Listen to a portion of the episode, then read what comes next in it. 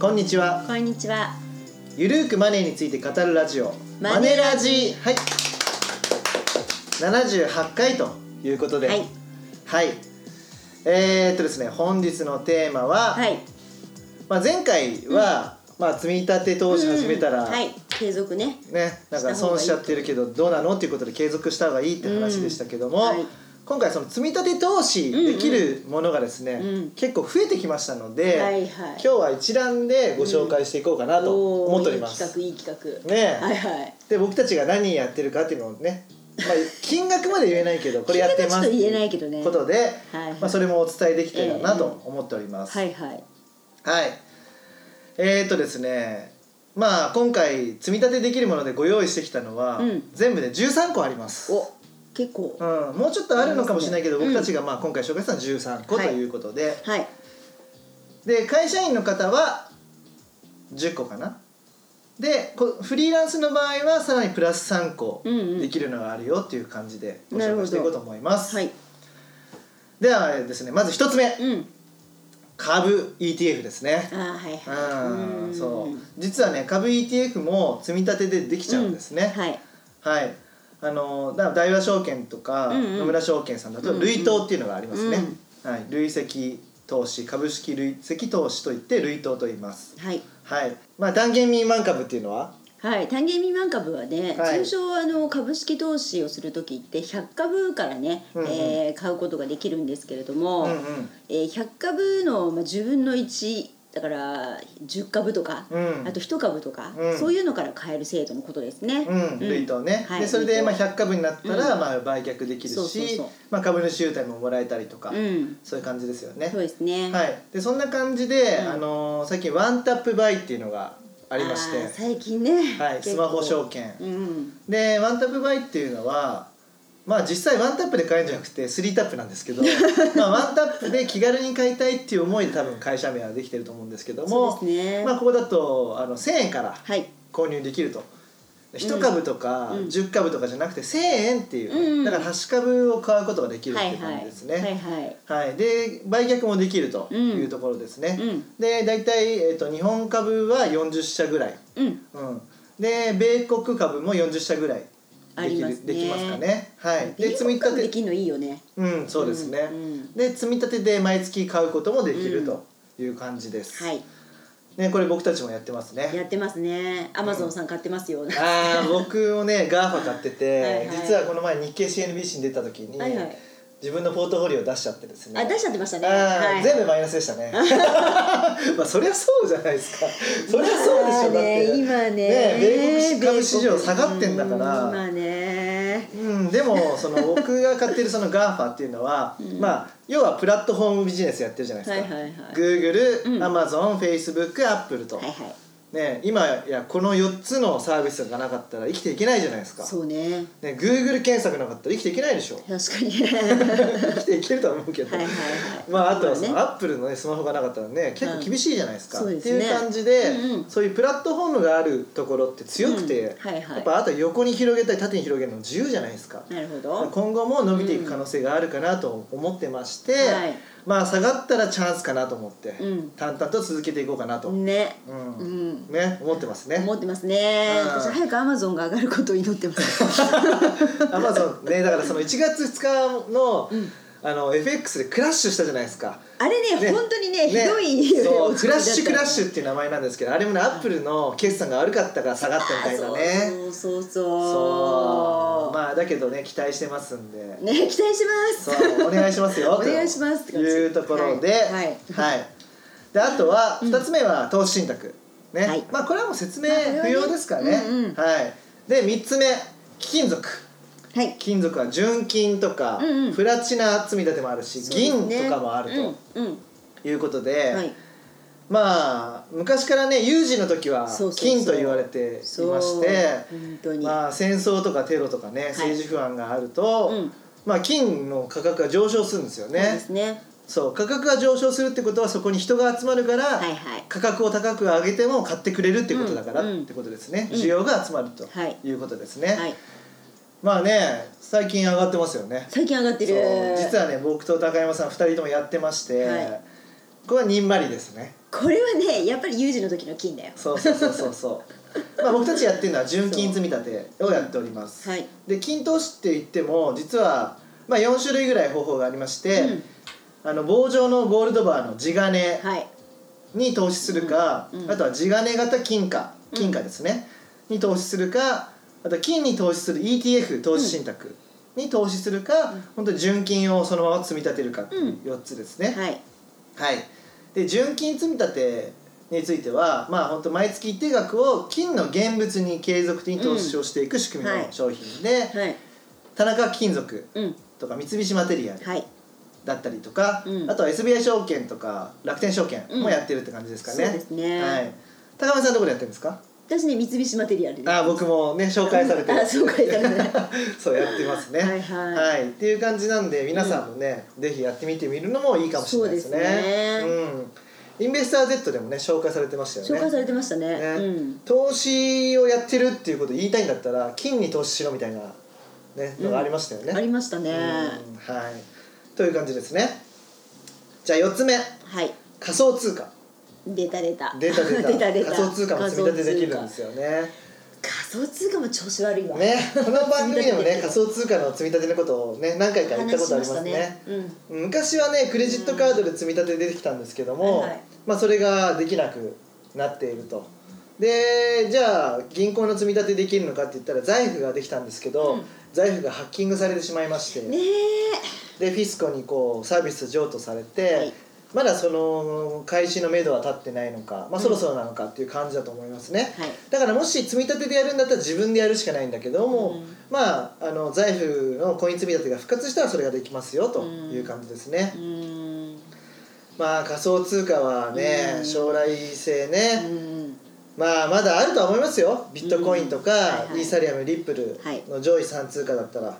ビットコインキャッシュはちょっと終わっちゃったっていうのがね今ネットでつぶやかれてますけども、うん私ね今イーサリアム積み立てやってるああ いいですねやあやってたっていうか今財布でねうん、だからうんまあ財布でできたのがねビットコインそとうねイーサリアムはできたんですそうけなどんねですよねうんうんまあ今後に期待と今後にと期いう待ことで、はいまあ僕たちそもそも少額でやってるし、はいはいまあ、余剰資金でやってるんで、うんまあ仮にねもう仮想通貨なくなっちゃったって言っても、はいはいまあ、へでもへではないかないけでどもないけどだけどまあまあまあそんなに痛くはないかな、まあ生活には困らないからそうまたそういう金額でやっていただくのがいいのかなと思います、はいうんうんはいで5つ目がデパート積み立てこれね昔やってたああもうやめちゃったんですもうやめねちゃったんですけどはいはいデパート積み立てで6番が旅行積み立てなんですけども、あはいはいはいまあデパート積み立てと旅行積み立て何なのかというと、うんまあ、毎月例えば1万円とかうんうんを、まあ、半年から1か月あ1年間積み立てると、まあ、上乗せのボーナスがもらえるよそとうそうそうそうデパート積み立ては毎月1万円やれば1年後には13万もらえるだからそうそ1うそプうラス1万円上乗せです一万円プラスねそうそうそうはい、で旅行積み立ても同じような感じで、うんうんまあ、2.5%ぐらい上乗せして、うんうんはいまあ、旅行券とかそういうのがもらえるっていう感じですね、うんうんまあ、これは金融商品っていうよりも、まあ、デパートで買い物する人にとってはデパート積み立てが便利だし、まあ、旅行をしょっちゅう行く人にとっては旅行積み立て使うといいですよという感じですね、まあ、これ売却できないんでね金融商品ではないというところでご注意いただければと思います、はいはい、であとは7つ目は、まあ、積み立てできるといえば保険ですねあうーんねあはい まあ保険でね結構外貨保険とか積み立てできるねみたいなうんありますけども、うんうんまあ、僕としてはね、うんこれは違うかなと思ってますやっぱり資産形成と保証は分けるべきだと思ってます、はいはい外貨に投資したいんだったら投資信託だし FX だしうん安全性高めたいんだったら米国債に自分で投資するみたいなのもいいのかなと思うんですよね。でもね結構やってる人多いですよ外貨建て保険の積み立てとかまあね、やっぱ好きな人多いかもまあ、し死れない亡保険もあるからっていうところはあるんですけども、うんまああのちょっとねそのどこまでが保証でどこまでが資産形成のためにやってるのかっていうのが見えにくいから、その手数料に相当する分が多い多いんですよ。まあそこはねそそううですだねから自分のために積み立ててるっていうよりはそのね販売員の方のために積み立ててる部分も多くなっちゃうからちょっと気をつけていただきたいかなと思います別に全否定する必要はないかなと思まあうんでねすよ、分散投資の一個やっでぱもねねどうしてもこれがいいっていう人はいいといいと思うんですよ、はいはいね、これだけ言って分かった上でやるってことだったらいいと思います、はい、えー、8番目がですね FX 外貨預金ですはいはいはいでまあ FX も積み立てでできまして、うんうん積み立て FX っていうのはですね、まあ、FX のイメージが、まあ、結構レバレッジをかけられるから怖いみたいなのあるじゃないですか、ありますねでも積み立て FX の場合はあのレバレッジ比率を決めて積み立てることができます、うんうんレバレッジ1倍とか、うん1倍っていうのはレバレッジかけないってことですね、はいはいはい2倍で積み立てるとか、うん3倍とか、はいはいあとは積み立てる頻度とかも決められるので、うんうんまあ割と便利なんじゃないかなっていうところでだ外貨預金と比べて手数料も低いし、うん結構いいんじゃないかなと思いますね。まあ積み立てだったらね、うんなんかねそう、うんあの SBIFX トレードさんとか、はいはいはい、僕が今 FX で使ってるんですけどああそうですねいやーね、うんうんやってますし、はい興味持った方はぜひやってみてもらえればなと思います、うんうんうんで9番目がイデコはいでねすもうイデコもね何度も説明してるんで、まあそうですねあのはい詳しく知りたい方は過去のマネラジ聞いていただければと思います、はいで10番目が積立 NISA とはいはいうんうんはいここまでが会社員公務員の方なんですね、はいでまあフリーランスの方はこれに加えうてん11番目として付加年金っていうのが、うんうんねうん付加年金って何ですかうん国民年金にああプラスアルファして支払う年金のことあおーね、はい毎月400円を、まあ、年金保険料に上乗せするとそうで付すね加年金を納付した月数かける200円がそうそう年金額うにん加算されるとうんいう感じですね、はいでこれは2年間やるともう元が取れちゃうみたいなそ感じですようねはいはい、まああのぜひこういうのもやってくださいということでで12番目が国民年金基金というこはとで、いはいうん、うん国民年金基金はどうですか国民年金金も上乗せでもんですよねね国民年金のねそうそうそうそうまああのイデコと、うんまあ、国民年金基金2つねどちらかあそ選べ選べますけども、まああの国民年金基金の方は運用利率が一定なんですよね、はいはいまあ、国で定められた利率うんで運用するっていう感じで、まあ、イデコは自分で運用するっていう感じなので、まあ人に合わせてねあの決めていただければ、まあ、自分に合わせて決めていただければと思います。はい、で最後13番目として、うん小規模企業共済と、はいはいはい。どうですか。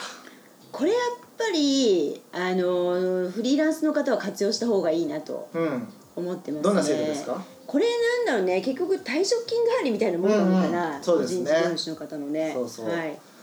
えっ、とね、掛け金は月1000円から7万円の範囲うでん自由に設定できると。うんで、掛け金の全額が所得控除になそうる。そうそれがいいよね、うん節税対策にもなるしそうはい、そう先ほどのね国民年金基金もうん全額所得控除になるそうとですねいうことなんで、うんだからその自分の退職金を積み立てつつ所得税住民税の節税もできるとうんいうことですねで利率が今1.5%そうなんです小ね規模企業業者そうだから結構ね割と高い割とうんいいんじゃないかなと思ってそうだからね、まあ、イデコと小規模企業共済を合わせるとかなりの節税ができつつ、はい自分の老後資産を築けるっていう感じでうんこれはもう僕たちやってますねやってますねうん小規模企業ね僕はね満額やっちゃってますねやっちゃってますもんね毎月7万円まではいはいだから毎年84万円、はい、うんやってます、所ね、得控除そうあのーこれは個人事業主と小規模企業の経営者役員が加入できるっていう仕組みなので、はい、該当する方はぜひやってもらえればと思います、うんというわけで13個ご紹介してきましたけどもどうでしょうか結構ね、見渡せばいろいろできますよねできる商品増えてますよね積み立てでそうそうそう、結構全部僕たち意外と全部やってたっていう、まあデパート積み立てと旅行積み立てはやってないけどうん 過去やってたけど私そはう、ね、まあ、保険はつ積み立てでその資産形成のためにやってないんですけどがん保険は入ってますからは 私い積み立て実はやってますよ付き合いであーまあ付き合いはねあるとは思いますけどねそうそうねうんでまあそうですね国民年金金と付加年金はやってないですけど小規模企業共済をやってるとそうですねいう感じなんで、はいはいはいあのね皆さんね騙されたと思ってねやってみるといいんですよ。あーでやってみるとね結構積み立てって地味なんで大きくドカンと増えることはないです。そうそうそうそううんだけども着実にね資産が増えていくっていう実感は得られますんで、そう気が付いた時に増えてるっていうねそうなんですあるよんですよねやっぱねコツコツこそね最強ですよそうそうそううん地道にねやっぱね、一日にしてね大が大金持ちなんないんですうんまよ、あそりゃそうだねねやっぱね夢見れるけどね今 FX とか夢見れるじゃんああまあねする時もでかいけど、まあする時もでかいですね そうそうそうんでやっぱコツコツやっておくとそう本当あにのー素養が大きくなると思いますよお金のそうそうですねうん素量が増えるとうんいう感じなので、はいはい皆さんも参考にしていただければとうん思います、はいというわけで、はい今回はここまでとはいいたします、はいえっとここではいちょっとお知らせをはい実はうんうんですね、はい新刊が出ますおーおめでとうございまありすがとうございます えっとですね2月7日に、うん仮想通貨の本をおはい。えっ、とですね、タイトルが、えー入門仮想通貨の仕組みと日本実業出版社から。仮想通貨ですかそうなんですよ。 今ちょっと仮想通貨ブームがね、 な去りまして、うんうんうんうんかなりね今価格もビットコインが40万円ぐらい、はい一時期250万円だったのが、今や40万ですけども。ね今ね寂しいですよねそうでこの本はあの投資本じゃなくて、うんそもそもブロックチェーンってなんだっけとあかー仕組みそうあとは51%攻撃ってなんだよとかリプレイアタックってなんだよとか、はいはいあとは最近その、まあ、仮想通貨が法定通貨とね連動するようなコインとかもあるんですよはい知らないですよね何ですかそれはえ何の何の通貨ですか何の通貨だってそれは、えー、とアメアメリカのドルに連動した通貨もあるし、日本円に連動した通貨みたいなのもあるわけですよ、そのだからステーブルコインって言われてるんですけどへー安定させるみたいなはいはいはだからあのー MFG が作った、うん作るコインいうん今 MFG コインからコインっていう名前に名称変えたんですけど、うんうんうんああいうものだったりとかも今流行って、流行ってきてるっていうか、うんこれから出てくるのかなと思ってまして、うんうんはいはいまあ、だから仮想通貨を実際にそういう決済とかあー送金に生かそうっていうところもなるほどねはいはいはいは出いてきてるわけですよそれが現実味を終えてきてると。なるほどなので、まあそういったですねあの客観的に基本から裏側までを解解説して、まあ、仮想通貨の全てを体系的に俯瞰できるとともに自分で考えて仮想通貨に投資する際にも役立おつー一冊としております。じゃあずっと手元に置いておきたい一冊って感じそういう感じでございます。なるほどなるほどはい。あの2月7日に出ますので、はい、よろしければね はいはいあのぜひご購入いただければと思います。はい、はいお知らせでしたお。知らせでしたはいよりふじ大輝と高山和恵がお送りしました。またね。See you.